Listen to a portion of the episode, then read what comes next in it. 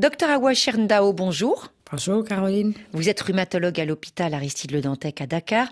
Comment est-ce que l'on distingue, docteur, euh, l'arthrose de l'arthrite? L'arthrose, ça donne une douleur de type mécanique, c'est-à-dire que les articulations font mal quand elles sont sollicitées à la sollicitation, à la marche, en position pied, monter et descendre des escaliers.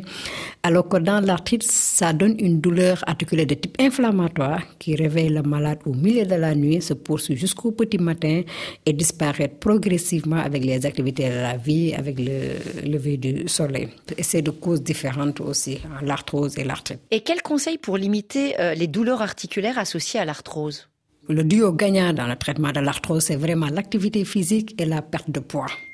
Perdre du poids, faire des activités physiques pour refortifier la masse musculaire qui va permettre d'aider le cartilage.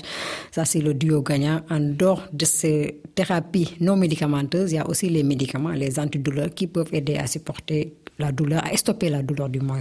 Quand on souffre d'arthrose, on a donc des douleurs au long cours. Est-ce que pour autant, on peut prendre des médicaments de son côté en automédication sans prescription médicale?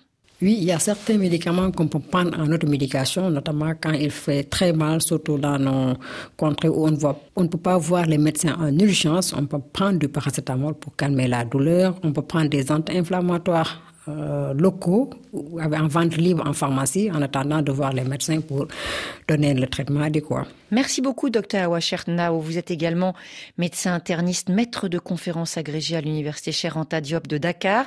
Dans Priorité Santé tout à l'heure, les liens entre deux de nos cinq sens, l'odorat et le goût, lien avec notre cerveau, ce qui attire, ce qui rebute, comment certains plaisirs des sens peuvent rendre accro, bienfaits et pièges du goût et de l'odorat, c'est tout à l'heure dans Priorité Santé.